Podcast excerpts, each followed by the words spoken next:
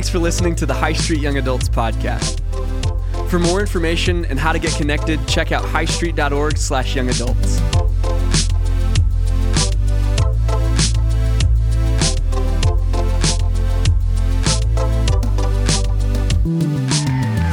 What's up, guys? You guys doing good tonight? Yeah. Like Logan said, my name's Aaron. I'm a missions major at BBC. I hope to be a missionary to the Philippines in the next few years.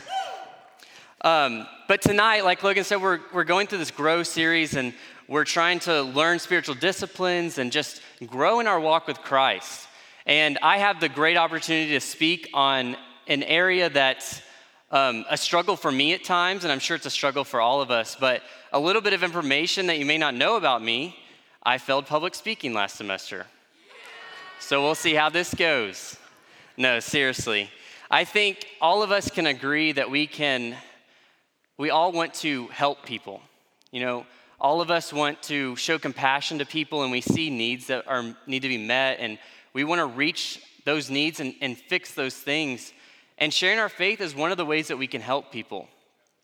But we have to understand a few things about sharing our faith. And tonight, I hope that the scripture will just show us exactly what things we need to do in order to share our faith.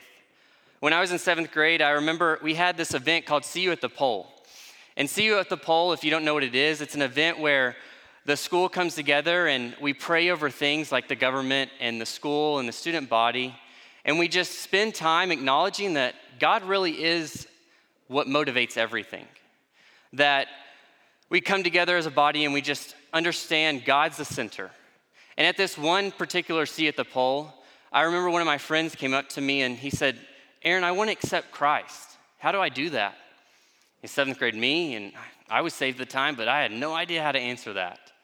So I saw one of uh, a teacher that I trusted over, and I said, let's go talk to this teacher, and, and I'll show you.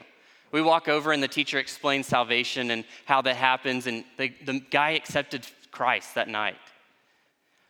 But what I fear is that, like seventh grade me, some of us are f- afraid that we don't have the answers. We don't know how to do it. We don't even know what to say. If somebody was to come up and ask us, you know, how do I accept Christ? We would honestly probably be left blank.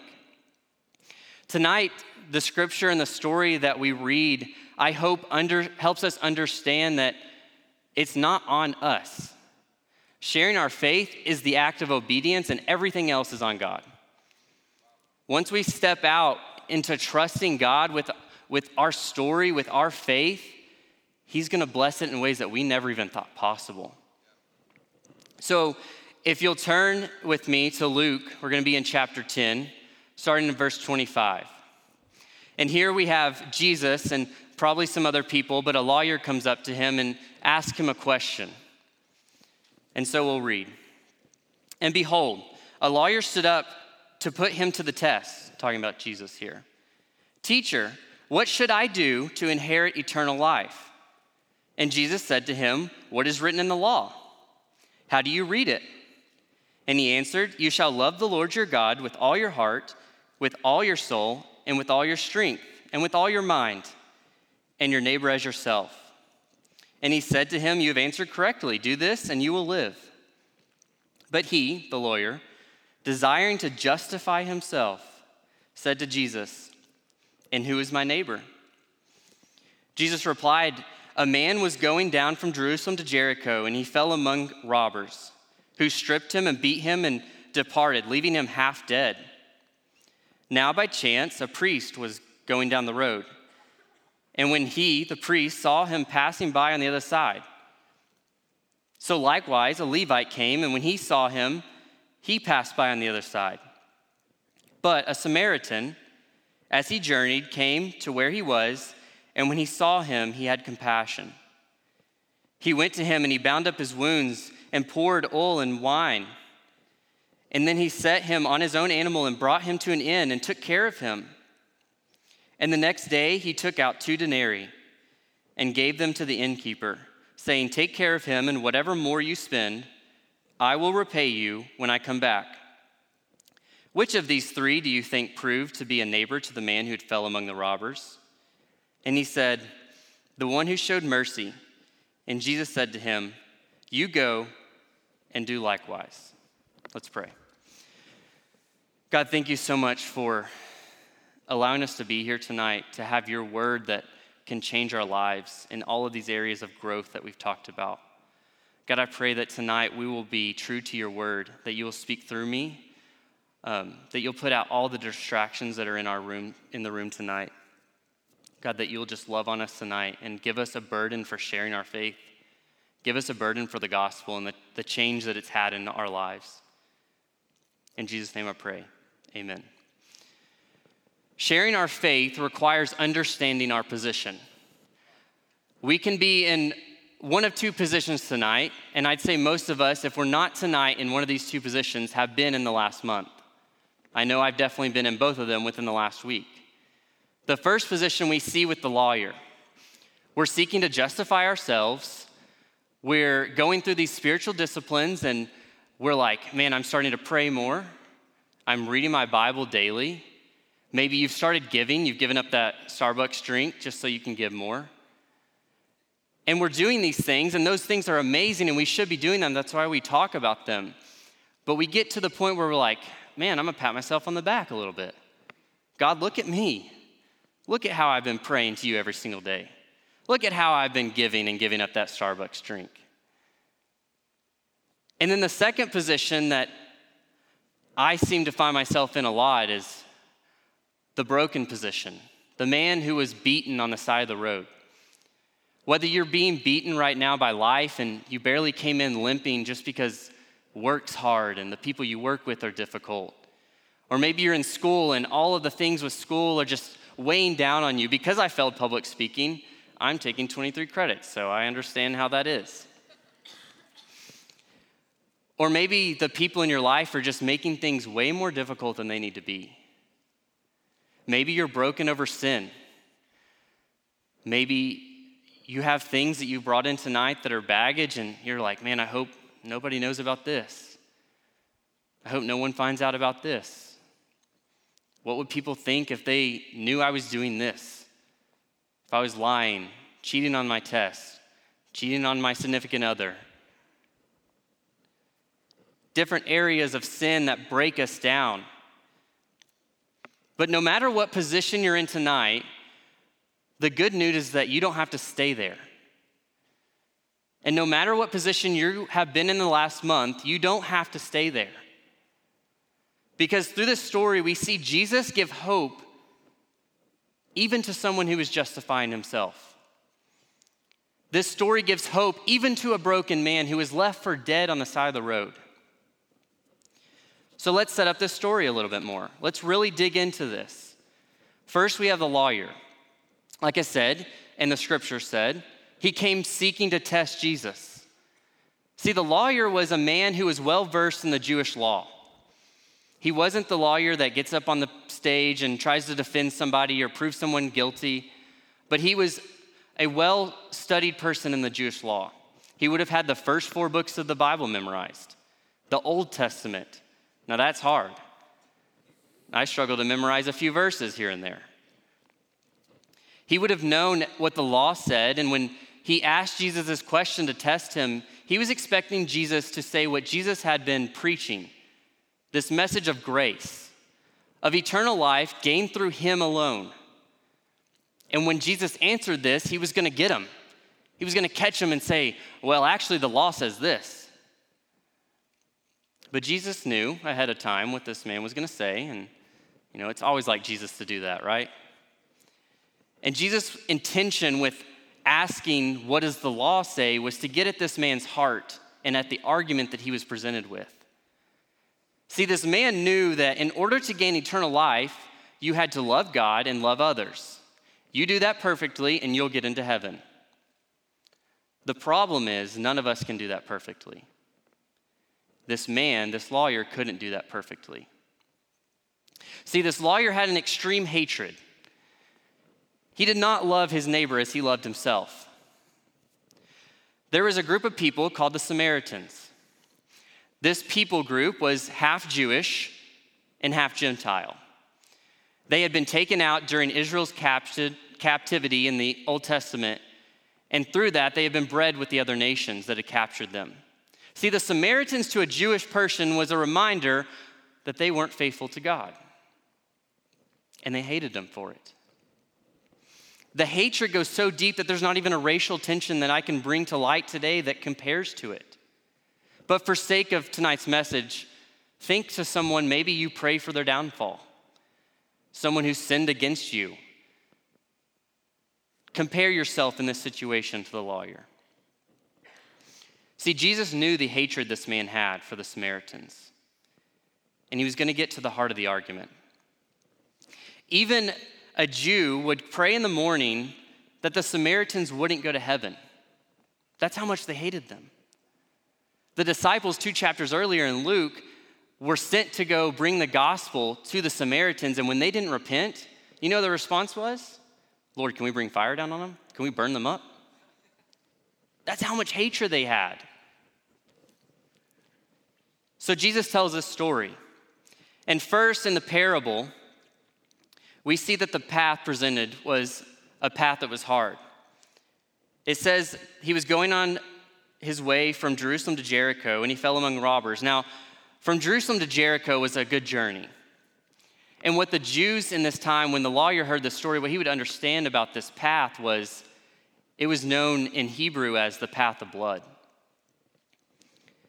And here comes this man on this, this terrible path that's dangerous that you could definitely hope, not hope, but consider to encounter robbers. And he gets robbed, beaten, and left for dead. So now we have this broken man. Now, I've never seen someone beaten and robbed and left for dead. But I've been to the Philippines a couple times, and I remember this one particular trip. We were driving to the church through downtown Manila, which is the capital city. And I look out the window, and there on the side of the road was this kind of like a grayish, blackish blob just laying there. And as I looked closer, I noticed that it was a, a boy, a young boy. He was curled up in a ball and wasn't really moving. You could tell he hadn't eaten in a long time. So I want you to picture that. I had compassion for this boy, but there's nothing I could do to help him in this moment as we were stuck in Manila traffic. So, just like this boy, this man's beaten and left for dead. I've been in some pretty bad dirt bike wrecks, but I've never been close to death. But in a similar sense, my brokenness has brought me close to death. So, the Samaritan in this story is the hero. But first, we encounter two people that this lawyer would have, would have respected very highly. You have this broken man, and here comes this priest. Now, the priest, a little bit of insight, he was a lot like the lawyer. He had the scriptures memorized, and he even had money given to him and set aside to help people in need.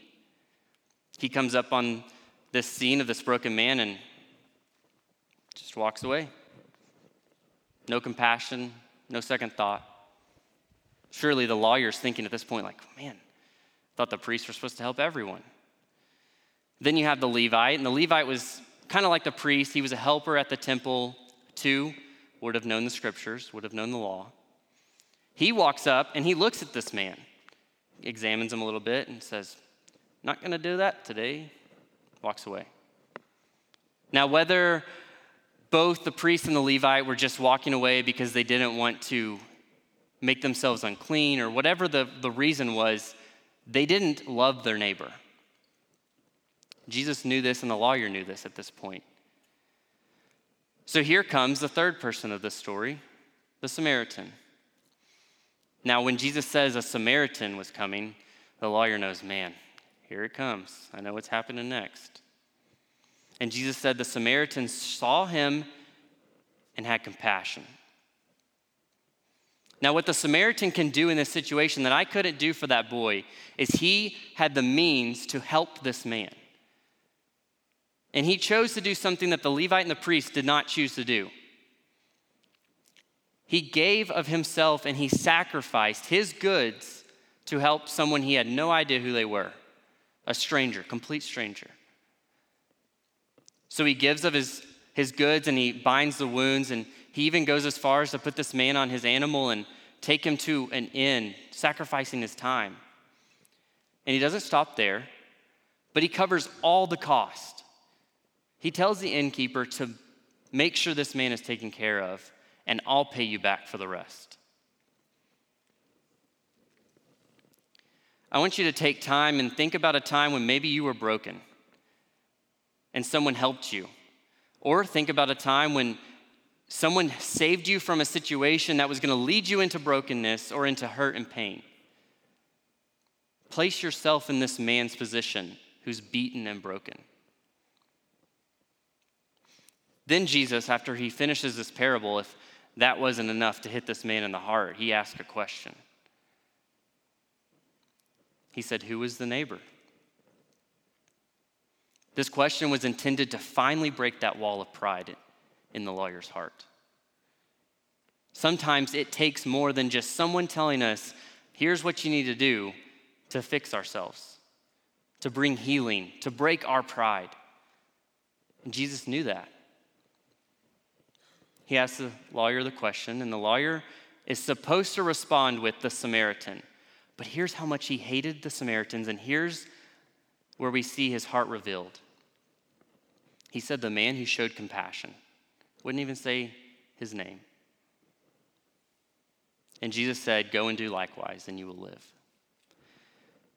See, in both situations, whether we're the lawyer and we're prideful, or we're a man in need of saving and we are just broken, one thing's true we can't do it ourselves. You can't break your own pride and justify yourself and do all of these great spiritual disciplines that we talk about to get to heaven. You know why? Because you can't do it perfectly. I can't do it perfectly. This week, I struggled to read my Bible. I'm not perfect. And in my brokenness, I can't heal myself. When I was 18, I knew that God was calling me to the ministry, and I knew that God wanted me to go to Bible college, but I had other plans. You see, I wanted to live a life for myself. I had everything that an 18 year old could have, and I took it for granted. I was so caught up in sin of selfish desires, and I thought everyone around me had no idea. I didn't think my parents knew anything. I didn't think any of my friends knew anything. I definitely didn't think the people at church had any idea what was going on. And then my parents started catching me in lies. My friends started, started seeing the shadiness that was in my life. My youth pastor at the time, he knew everything the whole time. I come to find out later. I wasn't fooling anyone. And the consequences of my sin hadn't caught up to me yet. So one night I was driving home and I remember thinking, man, if I just wrecked right now, the consequences of my sin would be put off and everyone would focus on my well being, on my physical healing. I didn't do it, thankfully. And in that moment, I was at the end of myself. I was so broken. But thankfully, Christ didn't leave me there. And he didn't let me continue in those sins. See, through a speaker that I would hear later talk about how selfishly we are living for ourselves and it's a waste, I realized what Christ had done for my life. I had been saved, and I didn't have to stay broken forever. I had to understand the gospel and what it had done for me. Sharing our faith requires knowing the gospel. Whether we're trying to justify ourselves, we look at others and we think, man, I'm not doing as bad as him. Or we're broken and we have no hope for fixing it and we're just trying everything that will, we hope will work and nothing is working. You continue to fall into brokenness. We don't have to stay there. Understanding the gospel pulls us out of our pride and heals, of, heals us of our brokenness. there's redemption that's offered to the lawyer and to the broken man.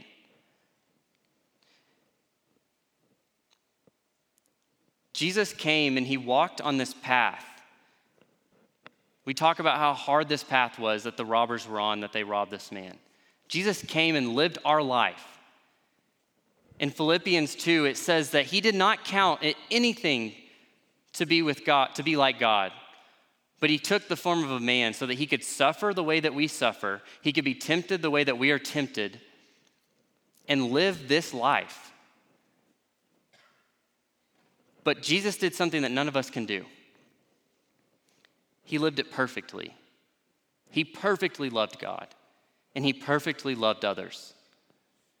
And because he perfectly did both those things, he died on the cross because sin requires death as payment. And Jesus, as the perfect sacrifice, died for our payment. That was something that I had to understand in my brokenness. And that's something that I ask you to understand. But it didn't stop with Jesus' death. Just like the Samaritan, in the story didn't stop with just healing the man. See, Jesus paid for our sins now and he's coming back and he's already paid for the sins in the future. He doesn't just forgive you of what you've done in your past, he forgives you of everything if you'll ask for it. So maybe you're in here tonight and you've never made that decision. You're asking, man, how do I have this redemption that you talk about, this relationship that you talk about? Well, in Romans 9, we see it laid out perfectly. Romans 10, starting in verse 9. Because if you confess with your mouth that Jesus is Lord and believe in your heart that God raised him from the dead, you will be saved. For with the heart one believes and is justified, and with the mouth one confesses and is saved. Now, nowhere in that text does it say, if you do these things, you'll be saved. If you do these works, you'll be saved. All it says is to believe in your heart and confess with your mouth, and that redemption is yours. It's that simple, it's that easy. So if you're in here tonight and you don't have that, my offer is that you will take it. And if you're a Christian in here and you need reminding of where you once were, let this be a reminder of what the gospel has done in your life. Don't walk out of these doors and not be changed of what Christ has already done through you. Don't continue in your brokenness. As a Christian, you have redemption continually. All you have to do is ask for it. And the last thing tonight that I want us to know is sharing our faith is compelled by the gospel. Continuing in chapter 10 of Romans, we read, For scripture says, Everyone who believes in him will not be put to shame. For there is no distinction between Jew and Greek, for the same Lord is Lord of all, bestowing his riches on all who call on him. For everyone who calls on the name of the Lord will be saved. How then will they call on him whom they've not believed? And how will they believe in him whom they've never heard? And how are they to hear without someone preaching? And how are they to preach unless they are sent? I love this next verse. As it is written, how beautiful are the feet of those who preach the good news. This isn't my story. This isn't made up. This isn't something that you do when your life is perfect. You see, the gospel transforms us. It's a transformation that happens immediately and continues over time. And as Christians in here, the gospel has to compel us to share our faith. If we start with any other point, if I came up here and I gave you 10 ways to share your faith better, it's bankrupt. It doesn't work. The gospel has to be the center, it has to be the starting point, and it has to be everything that we do. You're commanded to share your faith. Greg Laurie says, there are two types of sin. A sin of commission is a sin that you should not do, anything you shouldn't do. In contrast to that, a sin of omission is not doing what you should do. You see, it's just as sinful to not share your faith as it is to not love your God and not love your neighbor. And I would argue that if you don't share your faith, you're not doing either of those two things. That's convicting for me. That's changing for me.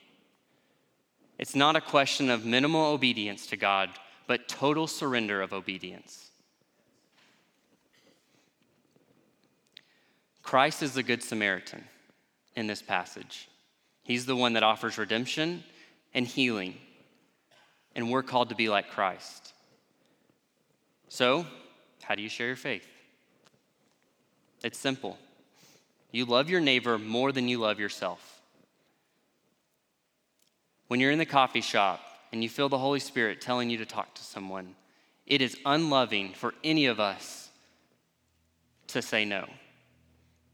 Because the reality of sin is death.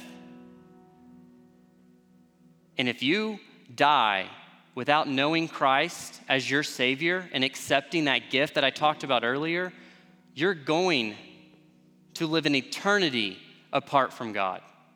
That is not a place where you want to be. I promise you, that is not a place. The Bible talks so much about that.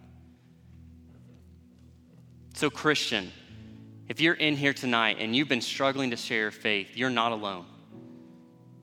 I struggle. We all struggle.